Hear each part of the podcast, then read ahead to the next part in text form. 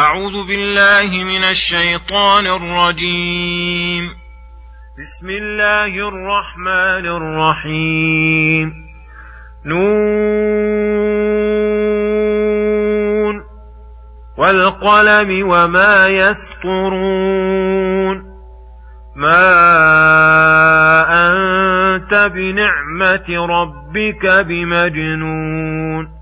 وإن لك لأجرا غير ممنون وإنك لعلى خلق عظيم فستبصر ويبصرون بأيكم المفتون إن ربك هو أعلم بمن ضل عن سبيله وهو أعلم بالمهتدين فلا تطع المكذبين ودوا لو تدهن فيدهنون ولا تطع كل حلاف مهين هماز مشاء بنميم مناع للخير معتد أثيم عتل بعد ذلك زنيم أن كان ذا مال وبنين إذا تتلى عليه آياتنا قال أساطير الأولين. سنسمه على الخرطوم. بسم الله الرحمن الرحيم. السلام عليكم ورحمة الله وبركاته. يقول الله سبحانه نون والقلم وما يسطرون يقسم تعالى بالقلم وهو اسم جنس شامل للأقلام. التي تكتب بها أنواع العلوم ويسطر بها المنثور والمنظوم.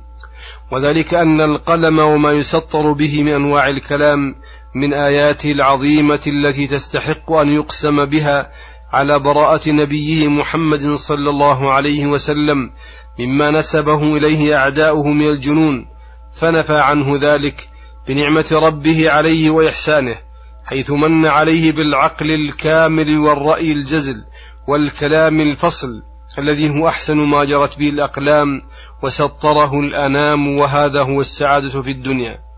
ثم ذكر سعادته في الآخرة فقال وإن لك لأجرا غير ممنون أي لأجرا عظيما كما يفيده التنكير غير مقطوع بل هو دائم مستمر. وذلك لما أسلفه النبي صلى الله عليه وسلم من الأعمال الصالحة والأخلاق الكاملة والهداية إلى كل خير.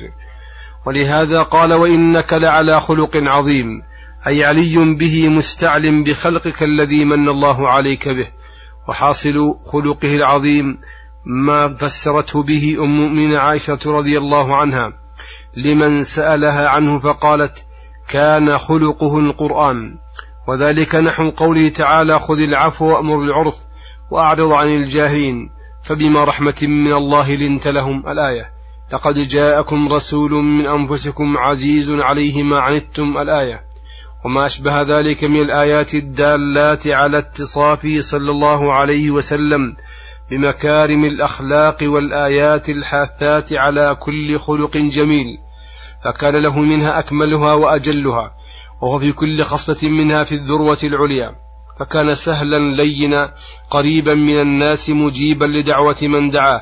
قاضيا لحاجة من استقضاه جابرا لقلب من سأله لا يحرمه ولا يرده خائبا. إذا أراد أصحاب منه أمرا وافقهم عليه وتابعهم فيه إذا لم يكن فيه محذور. وإن عزم على أمر لم يستبد به دونهم بل يشاورهم ويؤامرهم وكان يقبل من محسنهم ويعفو عن مسيئهم ولم يكن يعاشر جليسا إلا أتم عشرة وأحسنها.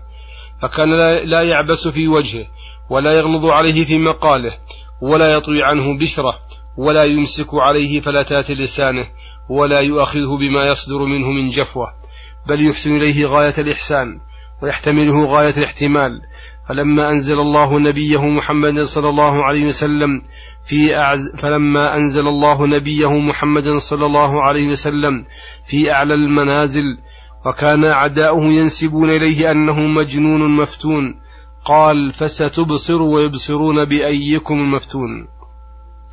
فقد تبين أنه أهدى الناس وأكملهم لنفسه ولغيره وأن أعداءه أضل الناس وشر الناس للناس وأنهم الذين فتنوا عباد الله وأضلوهم عن سبيله وكفى بعلم الله بذلك فإنه المحاسب المجازي.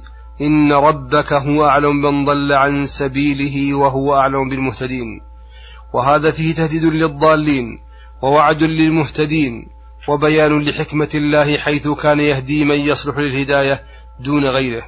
ثم يقول تعالى لنبيه صلى الله عليه وسلم فلا تطع المكذبين الذين كذبوك وعاندوا الحق فإنهم ليسوا أهلا لأن يطاعوا لأنهم لا يأمرون إلا بما يوافق أهواءهم وهم لا يريدون إلا الباطل فالمطيع لهم مقدم على ما يضره وهذا عام في كل مكذب وفي كل طاعة ناشئة عن التكذيب.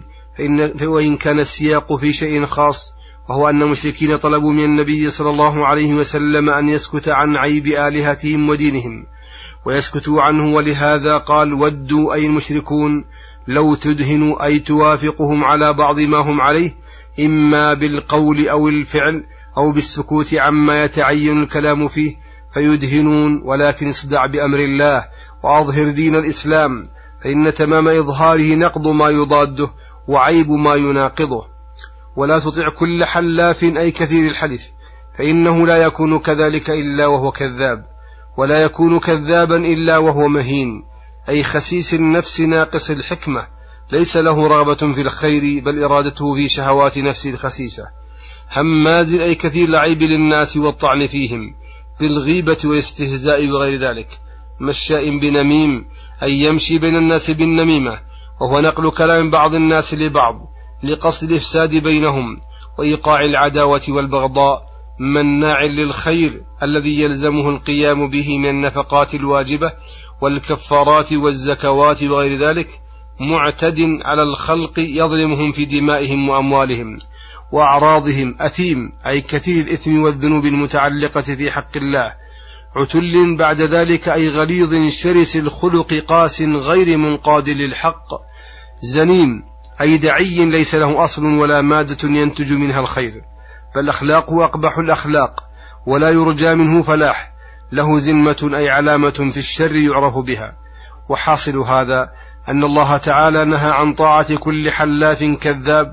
خسيس النفس سيء الأخلاق خصوصا الأخلاق المتضمنة للإعجاب بالنفس. والتكبر على الحق وعلى الخلق والاحتقار للناس بالغيبة والنميمة والطعن فيهم وكثرة المعاصي. وهذه الآيات وإن كانت نزلت في بعض المشركين كالوليد المغيرة أو غيره لقوله عنه أن كان ذا مال وبنين إذا تتلى عليه آياتنا قال أساطير الأولين. أي لأجل كثرة ماله وولده طغى واستكبر عن الحق ودفعه حين جاء وجعله من جملة أساطير الأولين.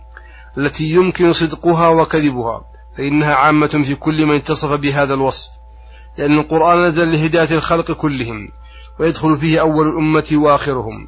ربما نزل بعض الآيات في سبب شخص من أشخاص لتتضح به القاعدة العامة ويعرف به أمثال الجزئيات الداخلة في القضايا العامة. ثم توعد تعالى من جرى منه ما وصف الله بأن الله سيسمه على الخرطوم في العذاب ويعذبه عذابا ظاهرا. يكون عليه سمة وعلامة في أشق الأشياء في أشق الأشياء عليه وهو وجهه. وصلى الله وسلم على نبينا محمد وعلى آله وصحبه أجمعين. وإلى الحلقة القادمة غدا إن شاء الله. والسلام عليكم ورحمة الله وبركاته.